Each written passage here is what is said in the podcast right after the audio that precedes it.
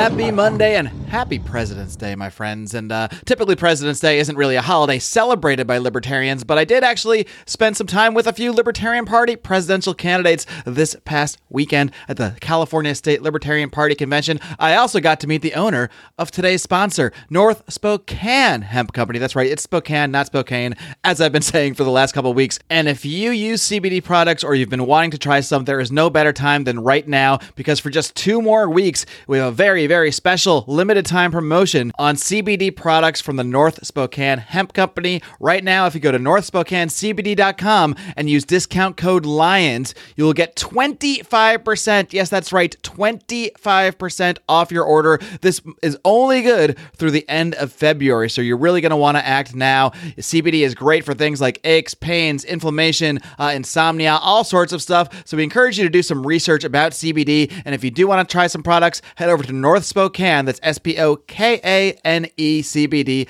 dot com and use discount code LIONS at checkout.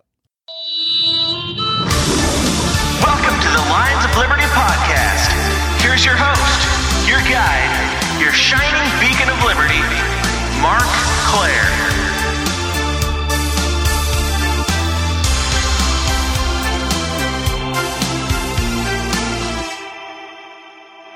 My guest today is a senior research fellow at the American Institute for Economic Research, better known as AIER. We had a very brief interview in person at last year's PorcFest, and now he is getting the formal Lions of Liberty Marc Clair interview treatment. I'm very, very pleased to welcome Max Gulker. Max, are you ready to roar? You know, for a long time, I didn't think I was, and and slowly but surely, I've become more and more ready. And I think today I am ready to roar. Excellent, excellent. Well, uh, you know, I, I, usually start off my interviews asking people how they first got into the ideas of liberty, but that's that's actually going to be a bit of the subject that we're talking about throughout today. So, uh, first, I want to kind of get a little bit uh, to, to know a little bit more about your pre-libertarian views. Where were you before you became a libertarian, and, and kind of how did you get to that point? Absolutely, and I think um, in terms of reaching new people, I have maybe a little bit of value add in the sense that I don't have a normal path, um, a, a, a, stereotypical path, if you will, towards right. libertarianism that a lot of people have, where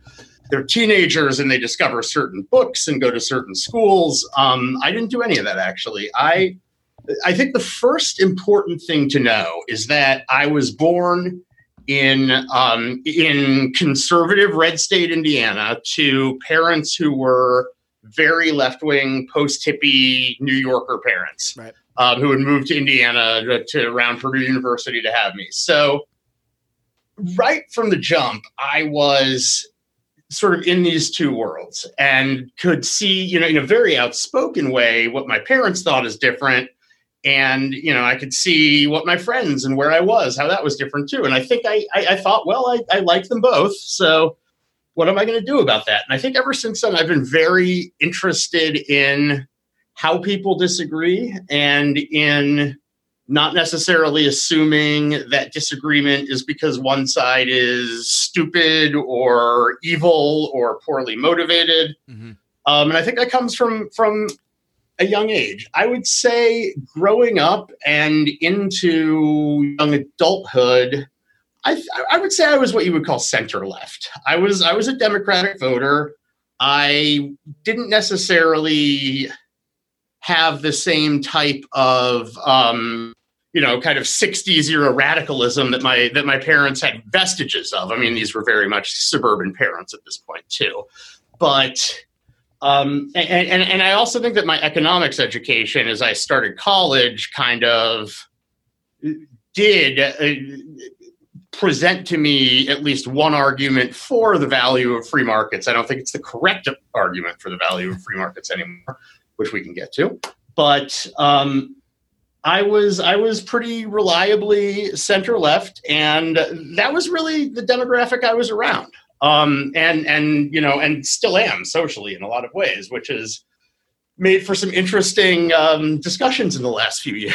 Just but, to further define that a little yeah. bit, because uh, these terms are always evolving. What's yeah. what's center left? What's far left? Would you say you were just someone who who uh, you know aligned with Democrat views, or just kind of thought that the government had a role in certain things? So I would say that this is actually really important. Is I think people get um, moral compasses, and, and this is obviously an approximation of the way we think about morality, and I don't want to act like I'm an expert on that, but you know, I think I think parents can instill moral compasses in children, and they're not necessarily to the exclusion of other things, but they can be different in terms of priorities than other people. And, you know, in terms of like rank and file left wing folks that I was growing up with, the moral compass that I heard from them at least, and that I that I think is theirs is, you know, how are these things going to affect the least fortunate among us? And I know that a lot of times we like to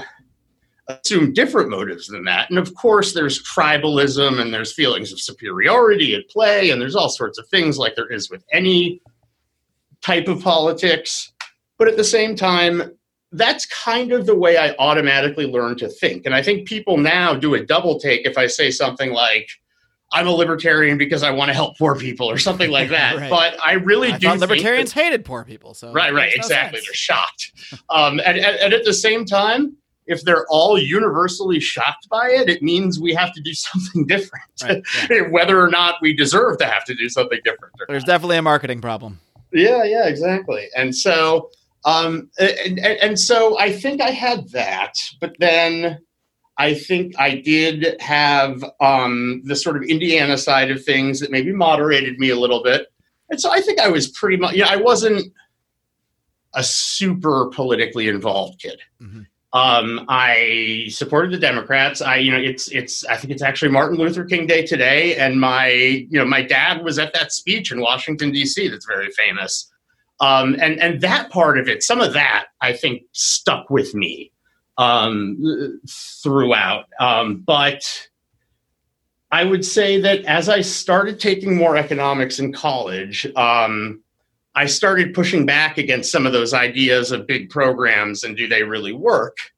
Um, although not enough. I think I was always honestly put off by the social conservatism that the Republican Party was putting out there. That um, was alternately, you know, now it's immigrants, it was gays, it was abortion, it was you know different things at different times that are kind of, you know, the, the coalition on that side of the aisle, and so I think I identified as a Democrat primarily for that reason, even as increasingly I saw these bigger economic um, questions as as things that that their answers to weren't really any better. I didn't see anything great from the Republican Party on those either. But um, I think now is the time to get to my graduate education, which is I went to Stanford University, which um, if you're familiar with academic uh, economics and you listen to this podcast, Stanford is like the George Mason of like normal economics. No, just gotcha. kidding. Um, and um, it, it, I received a very quantitative, mathematical, um, you know, education in economics. And now it's funny, I'm around people who know a lot more about political theory, intellectual history, philosophy, and I just laughed to myself because we learned none of that in grad school. Oh, yeah. And, um, and, and, and I'm not here to talk about which, which way is better. I think it, honestly, if people were comfortable enough to combine them and to, you know, it, and, and, not worry about it, I think that would be wonderful. But, um, all that to say, you know, you know, Paul Krugman had been at Stanford a couple of years before I got there and people didn't like that he was writing this New York Times column when I was there. But it's not because they were one side of the aisle or not. It was because they felt he had become political, right? And that was sort of the attitude of the people who taught me the field was that they were not political. And and where we wind up now is more explicitly political. And I would say to some extent they're kidding themselves a little bit when um, when they say they're not political. I don't know. I don't necessarily think it's it's it's impossible to be fully not political. I mean, it's impossible to separate it in some fully. You know. Exactly. Um, and I uh, got training as an applied microeconomist. Um, and I quickly saw that academia was not for me. Um, I first of all, the hyper statistical mathematical kind of focus of it um, know, I thought I was good. I, I, thought I was good at math before I got there, and then I found out what the difference between being like 99th percentile in math and like freakishly 99.999 percentile in math is. Looked around and said, "Oh, these people are better at this than me." Um, and so I left academia and I went to the private sector for um, a lot of years. And it's actually in those years when I started almost through a series of happy accidents stumbling upon things that made me start asking questions that kind of put us on the path to where we are now. So, so what, what exactly was it that sent you down this uh, dark and dangerous path towards the end? this, this dark and da- I don't want to start talking about pills here, but that eventually um, led you to this podcast. I mean, this, is, this, is, where it all um, ends. So, um, really, for me, the number one thing, and I think for a lot of economists out there, I, you know, I, I, I, think the things that I found are the things everybody finds in a way, and so it's not um, earth shattering to a lot of people, but I think it is important in the sense that this can work after somebody's already gotten a lot of their education. But um, the uh, the F.A. Hayek paper from the 1940s uh, that he wrote in the American Economic Review, it was called "The Use of Knowledge in Society," and for for your viewers, they probably know who F.A. Hayek is. They um, probably understand that he's this person who liked free markets, who battled Keynes. Um, I think, from what I've seen in you know the, the, the limited amount, and maybe I should have seen even more in the last uh, decade or a little less I've seen, I think this guy was the, the greatest economist of the 20th century, and it wasn't necessarily for the reasons that even some of his biggest fans think. Um, he saw the economy very intuitively, almost without even trying, as this dynamic network that was constantly evolving, that was complex, that um, had things that happened in it, which he called emergent order, which were structures that sort of arose from all these individuals making decisions that you would never kind of sit there and say, oh, that's what's going to happen if these million people do that, because our brains aren't equipped to do that. Um, but Hayek's brain intuitively was equipped to kind of think through those things in ways that I think we have to really almost like turn a piece of our brain on when we when we think about it. And that's actually a lot of why I think we have trouble um, explaining the virtues of free markets to some people, and I'll get to that too.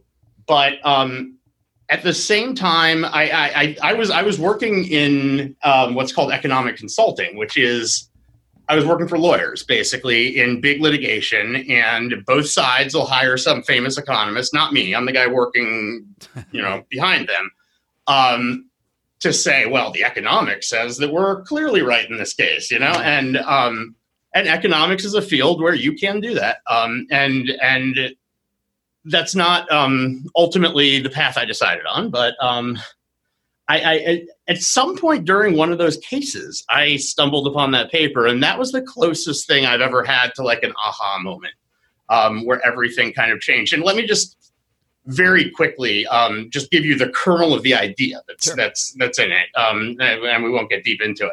Is I'll actually give it to you in terms of an example, um, which is that suppose the government said, "Well, we've got these unemployed people, and we don't like that."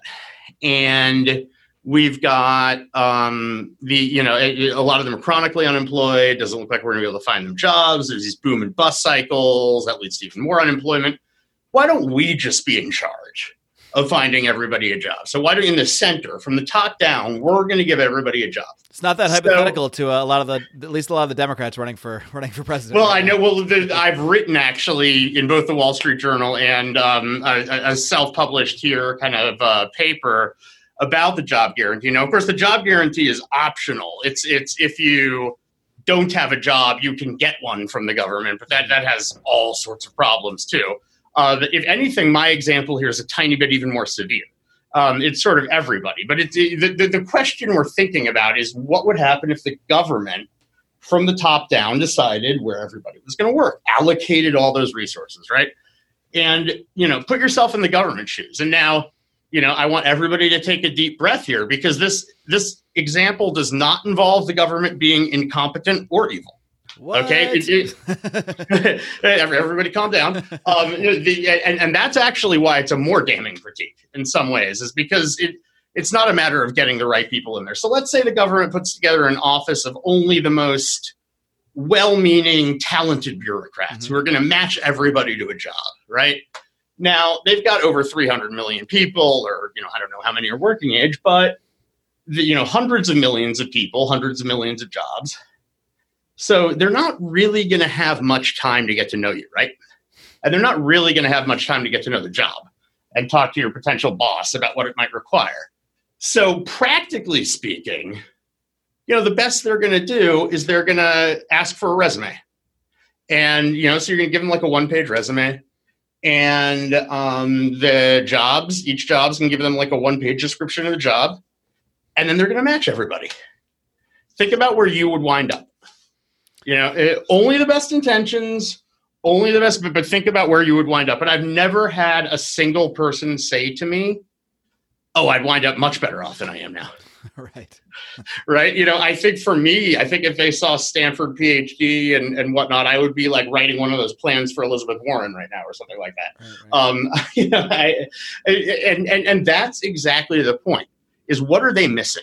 Um, in that example, Mhm. they are missing the knowledge that each of us has about ourselves and the people immediately around us. The kind of local knowledge or dispersed knowledge, as as Hayek says. Which is always evolving and always changing because we're humans and we're always evolving and always changing. Exactly, and that's that's part of why you know I'm here instead of writing some plan for Elizabeth Warren is because my life took several turns, which I could then respond to because I had that decision making power um, over my my labor, I guess.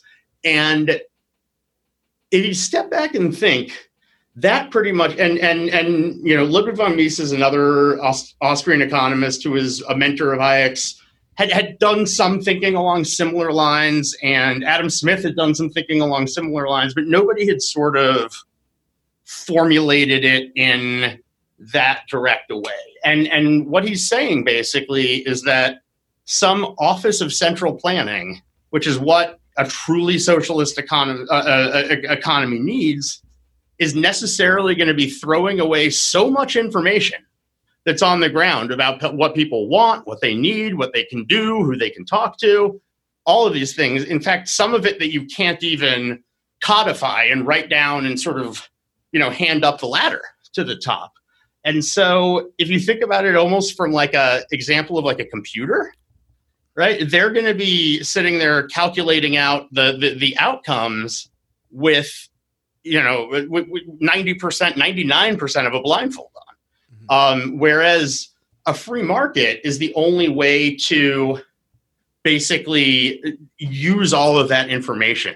Um, another way of saying it is that one of the properties of individual freedom that's very important that makes our economy go is we know who we can best cooperate with, right? Because we know ourselves and we know the people around us, right? It, it's somebody who's assigning that is naturally going to make much worse decisions. And, you know, a lot of people encounter that paper. That's a famous paper. Um, it's, uh, you know, an important one for a lot of libertarians, I'd say. Um, for whatever reason, that was the moment. Well, it was probably because it was about 2009 and i said i was a you know center left kind of democrat voter. I didn't like president bush um, still don't. Um, and you know this guy obama got elected and i said oh well he seems like he's gonna you know bring like good governance and blah blah blah to and and, and a year later i'm sitting there looking at it I mean, if, if you believe no in the concept of, of government and, and believe in the ideas of, you know, if we get the best people, then they can do the best things. Right. Obama certainly seems to like check all the boxes of the best. Right, people. and that's kind of what I thought. I thought, well, here we go. You know, we we, we finally got the right guy in here. Um, and when I saw not only that it wasn't going well, but that it seemed to not be going well in the same ways, that that the it just seemed like the Democrat and Republican parties had been flipped. Um, that to me said, oh, you know. Well, I don't. I, I think maybe because of my upbringing and because of the stuff I was starting to read, I was in a good position to instead of saying, "Well, it's those damn Republicans' fault," Mhm. um, you know, it, it, it, I instead said, maybe it's not possible to be a good president, Hmm. right? Maybe maybe there aren't people that we could, you know, pluck out of somewhere in the country who would who would do a good job in terms of addressing the sort of complex, large scale social problems that we sit there saying we can't do this anymore. Right. You know, and so that uh, combined with um, the early Hayek stuff I got uh, exposed to, combined with a little bit more on what's called complexity economics, which is actually very similar to a lot of the Austrian reasoning. Um, it just is much more mathematical. Um, all of those things together basically made me politically very disinterested. Right. Um, it basically made me say, "Oh, we're not going to get anywhere with this." right? Um, but I never really considered um, the alternative. And so here's another important piece of perspective I have, maybe for some of our listeners, um, and and and it's um, it, it, it, it's one I'm trying to impress on even some of my fellow academics in this space. Is that my education at Stanford, my PhD education, had nothing to do with anything that quote unquote free market economists or the economists you study or the work really we do at AIER had almost nothing to do with each other. Right. Um, and I don't think we heard the name Hayek once in five years. Mhm. Um, I knew who he was.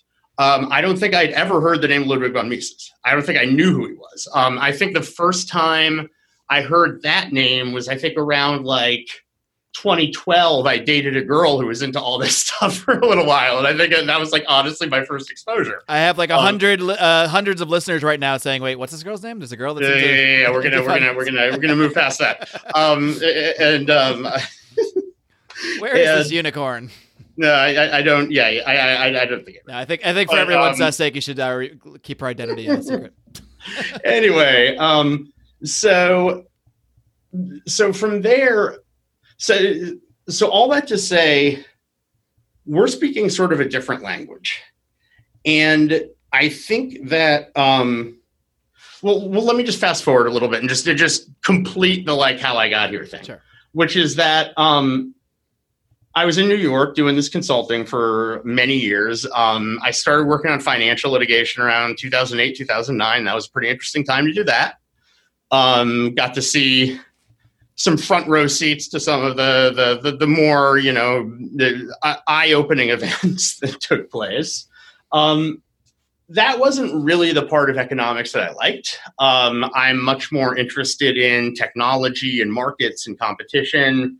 And so I ended up doing a similar job with a different firm that was more geared towards antitrust and specifically a lot of tech antitrust.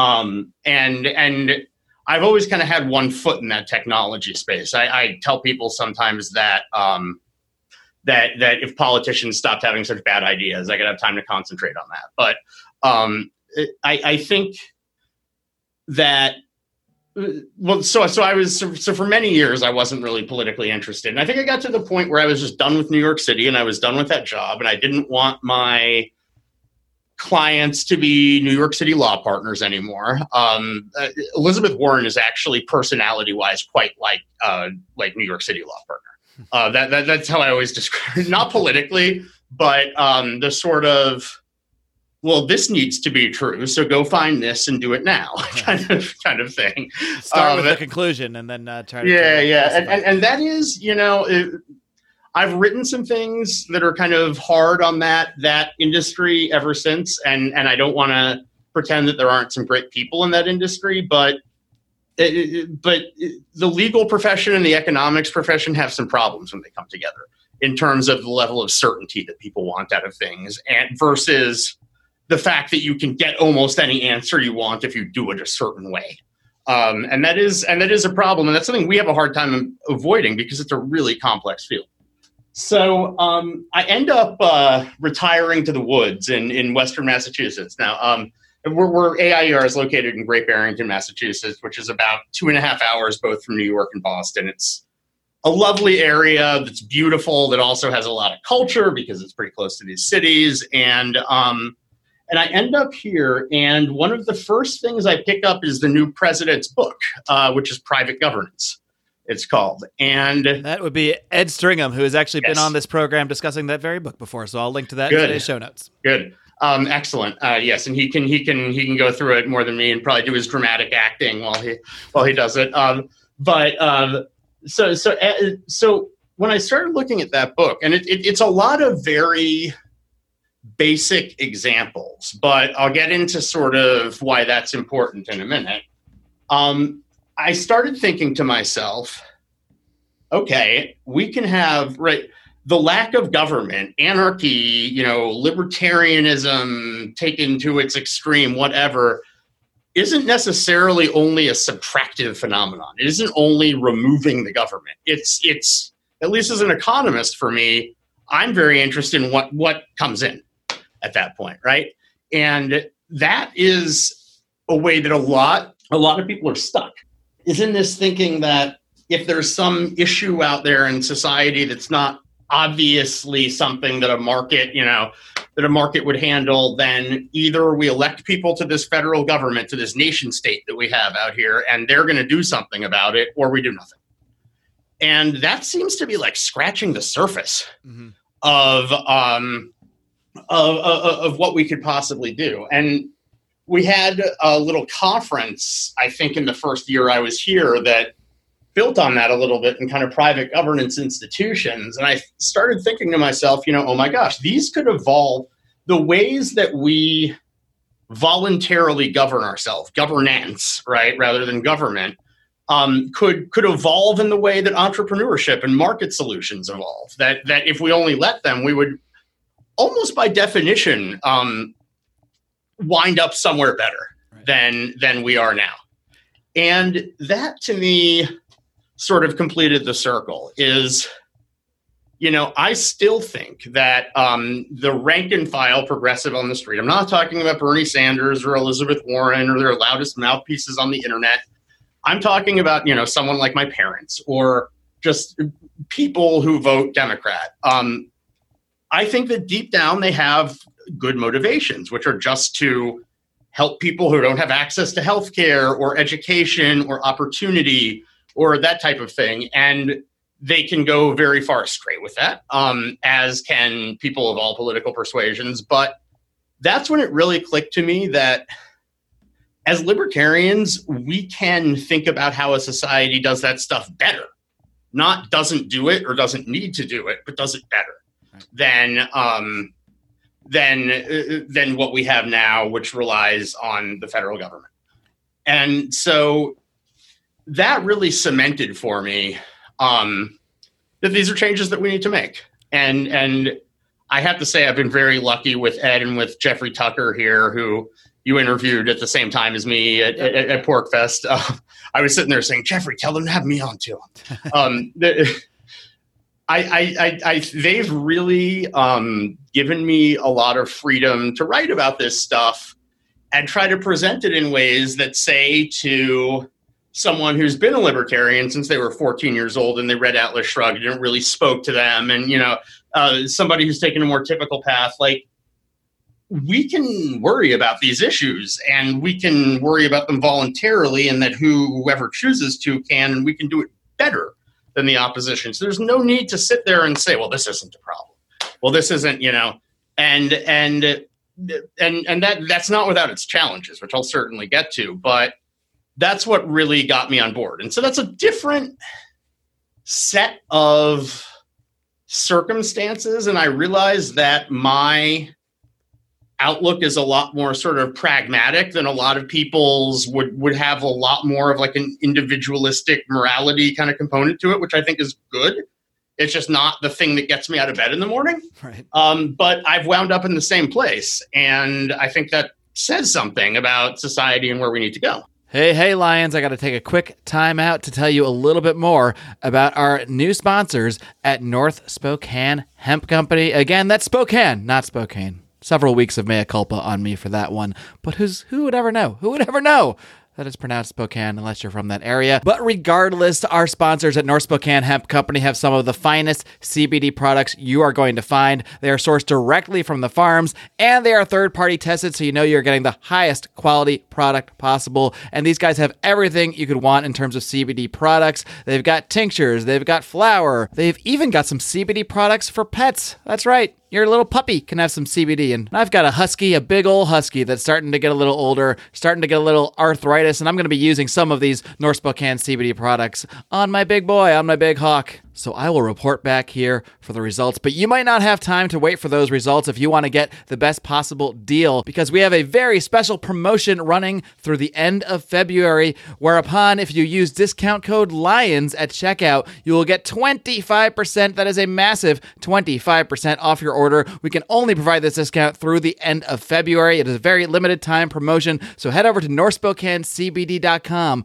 right now. They also have free shipping for any order over $50. You really can't go wrong. If you're looking to try out CBD products or you're already using them, head to NorthSpokaneCBD.com and use discount code LIONS at checkout. Well, I think that's a pretty good transition uh, in, into this topic I want to get into a little bit more with you today. It's, it's kind of funny. When I first reached out to you about this, I wanted to do a show about uh, sort of marketing ideas, these ideas of liberty to the left. And I, you know, I recalled, oh, yeah, Max Goldman. Yeah, yeah. He said he sort of came from that area. So that's why I thought of you. And um, you had brought up, oh, you surely you're, you're talking about this article I just wrote. I was like, actually, I don't even know what you're talking about. But yeah. since then, I did look into it. And you wrote this article that is actually a rebuttal by uh, Tyler Cowen, an economist mm-hmm. who many people think he's considered a quote unquote free market uh, economist we can kind of uh, you can critique how how much you want to uh, allow him to have that claim, but um, the, basically the article, well, the article is entitled "What Libertarian Has Be- Libertarianism Has Become and Will Become: State Capacity Libertarianism," which is probably already uh, giving giving some of my uh, my listeners some some rees. Uh, but uh, you wrote a rebuttal to that article, so maybe you can first break down what Tyler Cowen's article is about and what he's trying to sort of put forward here, which yeah. is very much different than than the ideas that you put out there in the beginning of this podcast. I will. And and what I'll say about Tyler that impresses me a great deal is that he's written this article that basically says, and I'll get into this a little bit more. Okay, libertarians, like it's time to walk back this state thing a little bit. Pretty much. Like you know, it, and and he's gotten he's almost gotten nothing but thoughtful, respectful responses to it from a lot of people who have really sat there and thought about things, and uh, that takes a special writer and thinker to be able to do that. So I, I don't exactly know how he did it. you know, I, I, can see anybody else writing the article he wrote and being just absolutely trashed on social media. And and yet we all kind of sat there and said, hmm, you know, it got me to tell my story. We actually had several responses to it on our site. It got Jeffrey to to look at some maybe difficult decisions that were made in his past where he was, and I'll leave it at that. Um, and it, it, it got people to really reflect um, a lot. And the thing that to me I had the most trouble with is, and maybe this is because I don't know some very theoretical economic definition of state capacity. To me, what he was arguing for basically sounded like a Mitt Romney style center right kind of kind of outlook on things he said, well, you know, yes, we, we, we want free markets and, and individual freedom, but we need a we need a strong state to do that. I'm not saying a big state, I'm saying a strong state. And you know, then he went through, well, maybe developing countries need a little bit more of a strong state. And uh, and, and, and so that to take me, it to its logical conclusion, then uh, I mean, from what he says, wouldn't you really want the strongest state possible at all at all times? If you're right. you know, going by his definition of strong, which is not totalitarian, he's not arguing for that, but you know, in some ways, if you keep following it and following it, eh, maybe. Right. and, and, and I, I, this reminds me of. um I, I, tweeted a few weeks ago when Trump raised the smoking age to 21. I actually wrote something about it later that was much more kind of thought through. But I said, hey, you know, probably if you raise the smoking age from 16 to 21 you're going to save some lives if you invest enough in enforcing it. So why don't we raise it to 25 right. Or 30 or you know why don't we raise it to 115 and then the, the, the Murray Rothbard reductio ad absurdum or uh, yeah, yeah, maybe yeah, the Walter yeah. Blockian here they always like to take things to the extreme to, to, to kind of illustrate the point. Right right. Um, so I'll actually I'll, I'll, since since since we're on um, since we're on audio here I can get out my phone and I can read from sure. my article um, Nobody will know the, the, except quote, for the part where you just told them.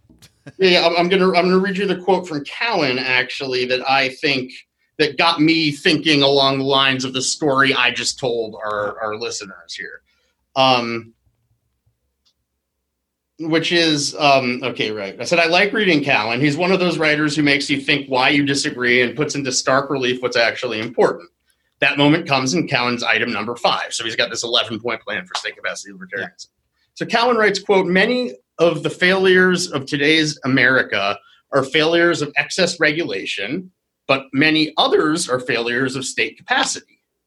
Our governments cannot address climate change, much improve K through 12 education, fix traffic congestion, or improve the quality of th- their discretionary spending. And I apologize right now to any listeners whose eyes are, are literally rolling outside of their head at the moment. Mm-hmm. we all need to sit with this, and uh, it's exposure therapy. Call it. We, we call it. The, much of our physical infrastructure is stagnant or declining in quality. So, in justifying state, this is now me again. In justifying state capacity libertarianism, Cowen has committed what I've equally awkwardly called the nation-state fallacy. Under this belief, taken for granted by even many libertarians, society level issues are either for the government to address or not to be addressed at all. I think what you're uh, just to interrupt for a second. I think what you're saying yeah. there is is something we often encounter, especially when talking to people from the left, but even from even the right. I mean, I think yeah. this is a general thing about the population where if you don't want something addressed by the government, you don't care about it at all, and you think it's just the problem should just right. exist. You know, that, that, that's basically the general consensus of anybody who's who's not a libertarian for the most part. Right, right, and I and I take it one step further, and I tease. So so Jeffrey Tucker is my boss, and he's a great mentor, and and and I I love him to death and I will tease him sometimes when he writes articles about like, well, plastic straws are great because you know this you know the left wants to ban plastic straws. So plastic straws are great. Here's why plastic straws are great. And um, yes, that may be true. In fact, uh, a paper straw cannot stand up to a large iced coffee in the morning, and that to me makes it unacceptable. That said, that is not an argument for libertarianism. That is an argument for why that's the thing that shouldn't be banned. Mm-hmm. Um, and we do have to take if we're going to be serious about opposing bans and about the fact that we don't want a society that's built on bans, um, we have to be comfortable with the fact that there are going to be small failures in those systems, right?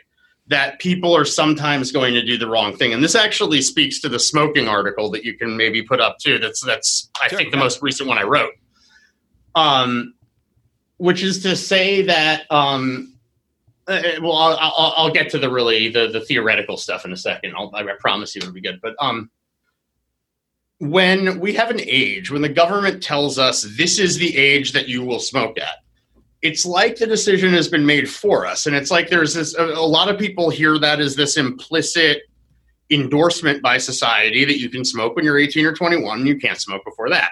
And so when we think about what if there was no smoking age at all, I think a lot of people first go right to, well, that's the government saying everybody should smoke, right? right. That's that's an endorsement of a six year old going and buying a pack of Newports, right? And that's not true. Um, and in fact, what happens when people are forced to make their own difficult decisions is we get this emergent morality that happens out of it that's not too different from something Hayek would talk about, except it's something Adam Smith talked about all the way even before The Wealth of Nations. Um, he wrote basically two very important books in his life. The second was The Wealth of Nations, the first was The Theory of Moral Sentiments. And in very, very approximate terms, it's basically The Wealth of Nations for morality. It's um, talking about how morality is not dictated to us from on high by the church or the king or the clergy or or you know the local lord or whatever it, it, it arises from each person's ability to empathize with others to sort of put themselves in the shoes of a neutral observer to do these things and and sort of make the decisions on the ground that are right there that are right there next to them. And you end up with a sort of much more robust set of um, morality. Now i don't know exactly what would happen if tomorrow they said no more smoking age. But I do know that you know people talk about all the time in Europe um, that when there's no drinking age or a much lower drinking age, there seems to be less of a problem with binge drinking, um, and that that is suggestive of kind of the thing I'm talking about. And in broader terms, this is really, I think, part of the way we need to sell libertarian. It is to me, whether you want to call it libertarianism or classical liberalism or anarchism, to me, it means a comfort with the way society is going to change when people are pretty much allowed to do what they want to do. Mm-hmm. Um, and that doesn't sound very conservative to me. That sounds like a a um, an engine for you know constant change and and evolution. Um, and so and and there's lots of political reasons why when you have two parties, you get things kind of kind of lumped together. But you know, I think a lot of people on the left say we have to do something. You know, we, we, we have to we see this this problem. We have to do something. And more often than not, um, doing something involves messing with this process that's happening in, in some subtle way that you can't even predict beforehand. But they're never going to believe that. And I think a lot of what maybe we can do is recast doing something in a way that is letting these processes take hold, that that produce results that are so much better than what we could possibly think of on our own. So that's that's an easy sell for a lot of my audience. Right. And then I think the challenge, which you're well aware of, is how do you take these ideas that, mm. that we find so logical and so rational and then sell them to people coming from that other perspective, coming from the left where you did come from. Oh my gosh. That, that's that's um, the real leap. And that that's the you know, maybe the answer to that you, yeah, you know how you got there, but how you got there, you know, might not yeah, necessarily work for everybody yeah. either. So, you know, I will say personally, I'm not a fan of Trump. I will not be voting for him. I will not be telling other people to vote for him. But yeah, doing that would know, they, turn them if off. we get like an Elizabeth Warren versus Trump election, I'm worried I'm going to lose friends. Um, or because because you'll have to criticize what she's saying, which to them will mean which she gives me more as an economist to do. That I mean, Trump gives you lots with the trade stuff, but he's now declared victory in this weird way in the trade stuff, which I was actually on uh, TV the other night talking about. But um, if you look at Elizabeth Warren's website, she has 70 plans, over 70 plans the last time I counted. Okay, and this is this is Elizabeth's plans for everything, right? Plans, wow. and, and yeah, and it's funny because my my left wing canary in the coal mine, my mother, um, who you know the one who's forced to have these political debates with me and, and can't assume that I'm that I'm coming from a place of bad faith or something like that. Um, I think what you mentioned right there is is sometimes the biggest leap to get over is yeah. there seems to be a presumption that because you don't agree with these state solutions that people put forward, that therefore you don't care about the topic and therefore you are heartless and therefore anything you say next exactly. must come from a bad place. Exactly, I and I think one. a lot of us respond to that, and it's funny, even me coming from kind of a slightly different place like when I get on Twitter and people piss me off with that kind of stuff, it's very easy to respond with like, "Yeah, what's up?"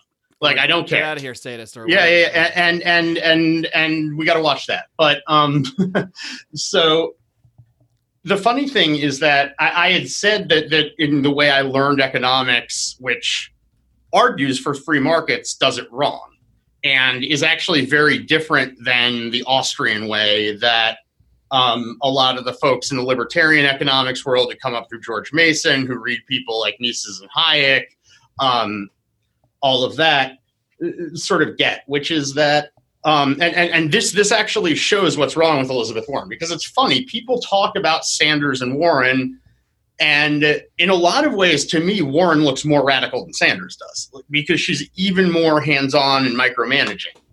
But if you look at what she's doing, she's basically taking Econ 101 that we teach everybody, and she's like taking it to its logical extreme right? She's taking it all the way. And so Econ 101 says, here's perfect competition. And, you know, here are the assumptions that lead to perfect competition. Everybody has perfect information. The goods are all the same. There's tons of tiny sellers. And look at these two supply and demand curves, and we're in equilibrium, and it's static and it's perfect. And um, the allocation's the highest it can possibly be. Yay. Okay. Then we move on to um, the rest of the book and what's the rest of the book about? It's about market failures. Right. It's about all of the correct ways that markets depart from those assumptions. And the implicit assumption in there is we need to take these markets and make them look more like chapter one. Right? That, that, that chapter one is the goal. And actually, there's a great piece by Hayek that's a speech that he gave, I think, in the late 60s that's called in classic Hayek, totally not catchy terms, something like competition is a procedure of discovery or something like that. Um, and it's fantastic. And he says, look, this perfect competition is not only something that's impossible, but it's something we wouldn't want. Like it, it every, you know, there's no innovation, there's no differentiation. Uh, basically, the process competition never has to happen because everything is like locked into place, and that's what we're basing our policy on. And we still are. And that's what warren is doing with all of these plans is she's saying well big tech. You know they they too much market power. Um, so we're going to break them up right? So she's basically saying we're going to treat it like us steel you know 100 years ago. And, and we can debate that and others my colleagues will debate that till the cows come home amazon and facebook are not like us steel um, and so there's even a whole second set of arguments for not doing that and you know, in terms of network effects, in terms of innovation, um, that kind of thing. That doesn't mean that these companies don't raise real issues for us to think about in society and potentially in mechanisms of private governance that that you know that, that, that help us make the right decisions and be secure with our data. But to say, you know, the left has entered this very interesting time, which I think is associated with a sort of intellectual bankruptcy almost, where they're like pining for the good old days in a weird way. Like like most of my life, that's what conservatives did.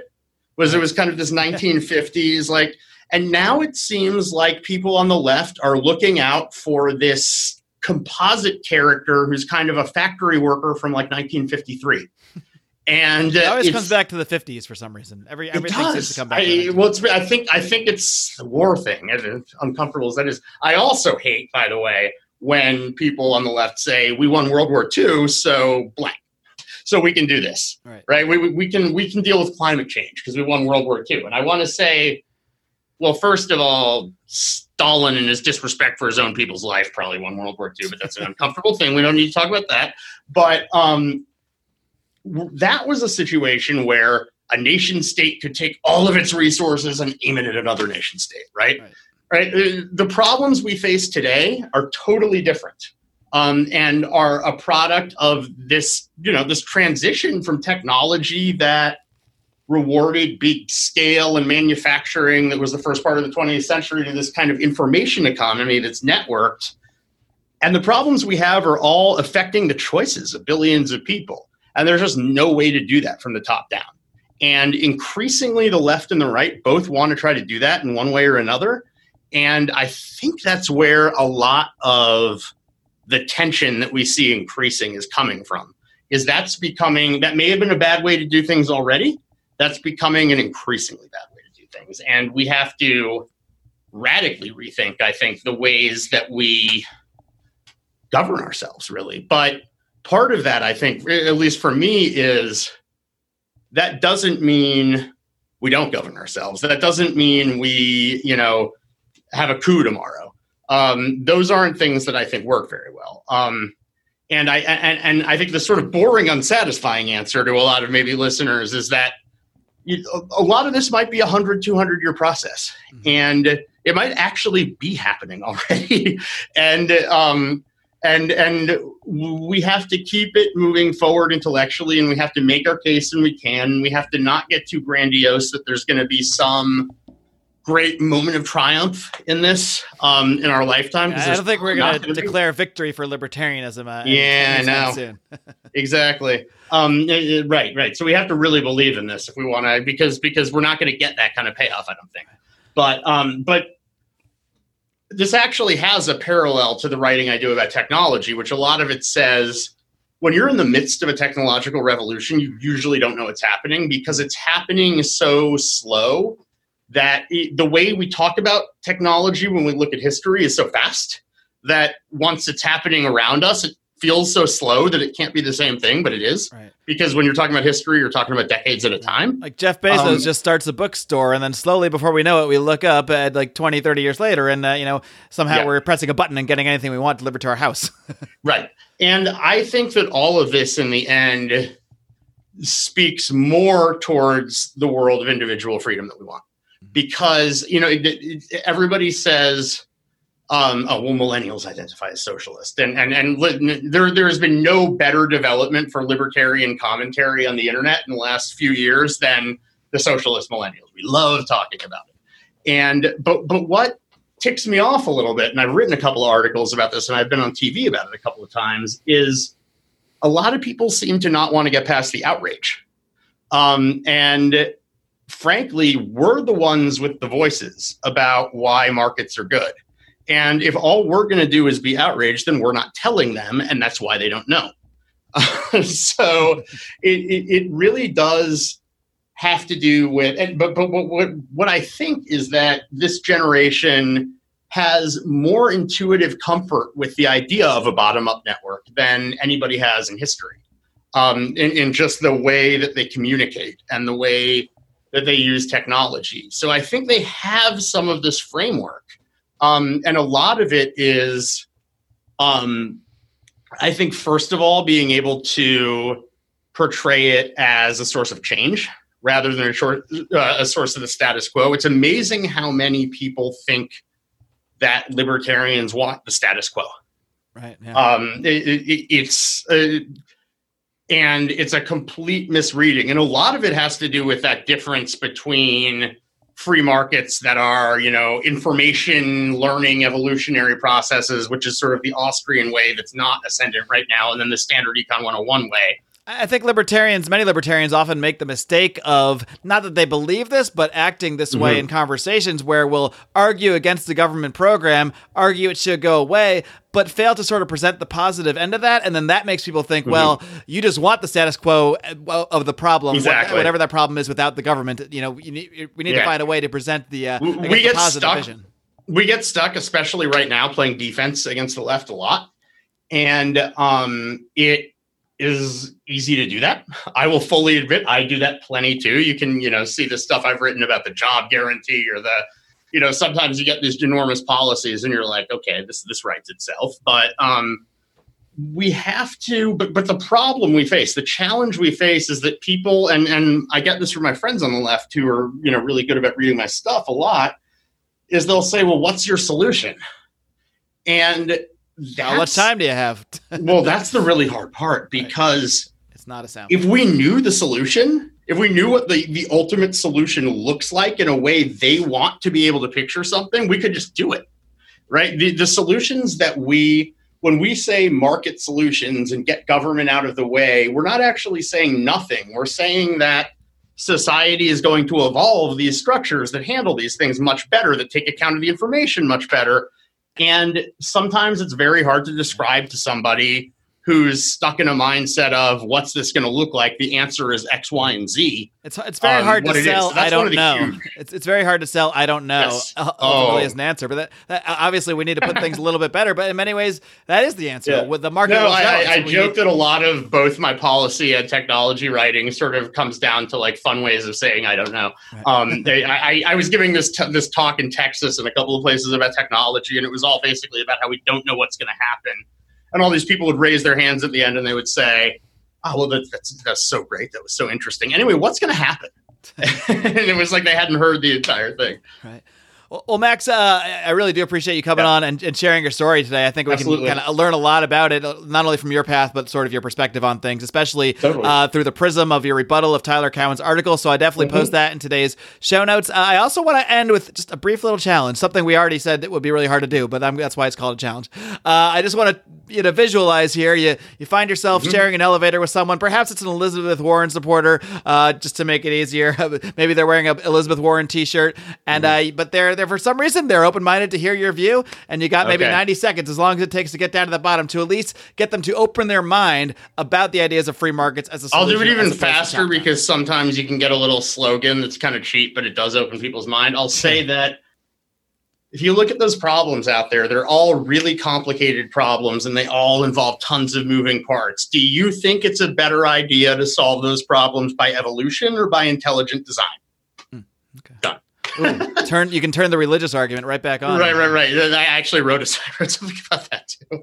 Um, but but I do think that that's that kind of evolutionary force in thinking and stuff. It's stuff the left is predisposed to like. Like when I first said that to my mom, she was pissed at me because Mhm. it was like um, it, was- it, it, it, was it was it was tough for her to contend with. Right. That's something I Um, would say. Why are you using it Yeah, on me? Yeah, exactly, exactly. So, um, so I think that that that, that, that, that those sorts of things and you know presenting it as a force for change is a way to get a hold of people. And I'll just end by saying that I can see, I can envision a circumstance, and I'm not rooting for anybody in this election. I mean, I, this election shows what's the problems are, but you know, if we see, I think there's a good chance the far left is going to sputter in the primaries because I think that they look very important on the internet, but we don't know.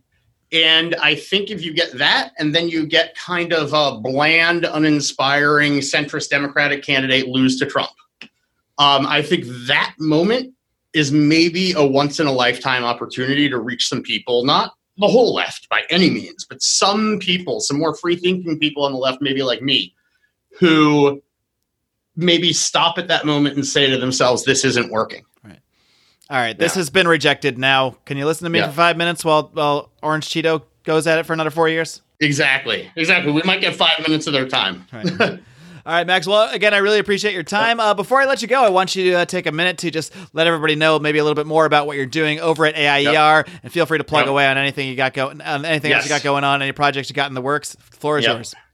Um, yes. Oh my goodness. AI, um, in the last couple of years, AIER has been sort of recharged. Um, a lot of that is thanks to Ed Stringham, who we talked about. A lot of that is due to the sort of genius at imbuing organizational sense of purpose that is Jeffrey Tucker. Um, I think people know him for his articles and his speeches. He is really a sort of organizational force of nature in a way, and, and that's really a lot of what um, a lot of what he does. He's assembled really incredible commentators from the folks, the in-house researchers we have, um, to a lot of professors who people might know out there, like um, Pete Boettke and Don Boudreaux. Um, so we have daily content commentary that's just wonderful. We have myself writing the kind of stuff I've talked about. We have Phil Magness, who is sort of a, a, a- hero in debunking many of the bad uses of economics on the left and some on the far right too. Um, definitely check his stuff out. Um, Peter Earle, who writes a lot about technology, also. Um, and we are um, always have a few more big projects in the works. I think I'm going to start taking a look this spring at some of the more some of the issues with this hipster antitrust that, that, that, that I've written about, which is which is on the left saying, well, we need to use antitrust laws to to make companies do what we want them to do. Um, we have a ton of programs of internship and, and if you're a graduate student in economics, um, programs, go to our site, aier.org. Um, we have a beautiful property. We have a ton going on, and it's just a really fortunate time to be here. All right. Well, Max Gulker, thanks again for coming on today. Keep up the great work. Keep on roaring. We will do our best. All right, friends. I hope you enjoyed my conversation there with Max Gulker of AIER. I had the pleasure of meeting him at PorcFest last year, and I was happy to bring him on to talk about his journey, how he came from the left to find the ideas of liberty. And this is something that I touched upon in my speech that I gave this past weekend at the California State Party Libertarian Convention. I'm not sure what order I'm supposed to say those words in. Is it uh, State Libertarian Party of California Convention? Is it California Libertarian Party State Convention? I don't know. I just mix it all up every time. But anyway. I gave a talk about what I've learned over the six plus years of interviewing hundreds of libertarians, and I spoke about the different pathways that people take to becoming libertarians. And one of those pathways I dubbed the bleeding heart slash former Democrat slash progressive, and in some cases communist, in, in the case of Walter Block. And I told his story as part of that speech. And you can listen to my interview with Walter Block where he describes his conversion from communism to libertarian in episode nine of this podcast. I got Walter Block on way, way back in 2013 when I first started the show. Of course, he's been on the show several times since then, but I really got to speak about my journey, about the journey of my guests, and uh, it was a really fun speech. So I'm going to make that speech available to members of the Lions of Liberty Pride, our supporters on Patreon. Of course, you can support this show on Patreon by heading over to patreon.com slash Lions of Liberty. We recently passed our goal of $1,500 a month. Thank you so much to everyone out there who has supported us, who has sent us money. Even if you haven't sent us money, even if you just download the show, even if you just leave a review, a five star review on iTunes is always very helpful to us.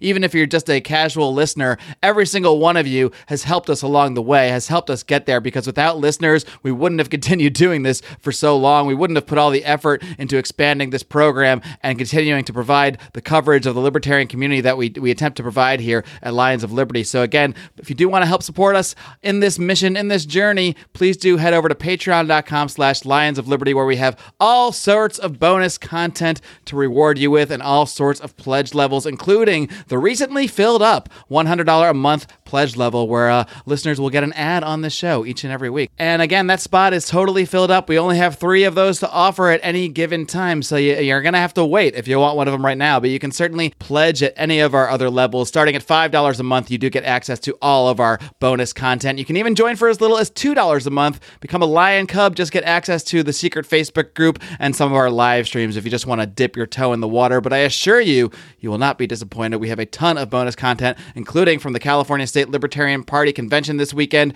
Uh, we did a couple speeches that we'll make available once we get the audio of those. And I also did a podcast with Brian and Michael Bolden on Saturday after we gave our talks that is currently available to members of the Lions of Liberty Pride. And of course, as most of you know by now, it's not just me here every Monday with interviews with leaders in the libertarian movement. You've also got Brian McWilliams every single Wednesday with his unique brand of comedy culture, liberty, cursing, and all of that craziness each and every Wednesday on Electric Liberty Land. Brian spoke as well after me today, after I opened up for him about how libertarians should be leading the way in comedy. So that's something else you'll be able to look for from the Lions of Liberty Pride. And of course, our good friend John Odermatt wraps things up every single Friday with his hard hitting look at the broken criminal justice system on Felony Friday. Last week, he had a great guest, Mark Whitney, who I had the pleasure of meeting at the Libertarian State Party Convention, which I always going to mix up the word order of uh, this past weekend in LA. So, my friends, there will be more content coming. I'm hoping to provide a show full of some content from the Libertarian Party Convention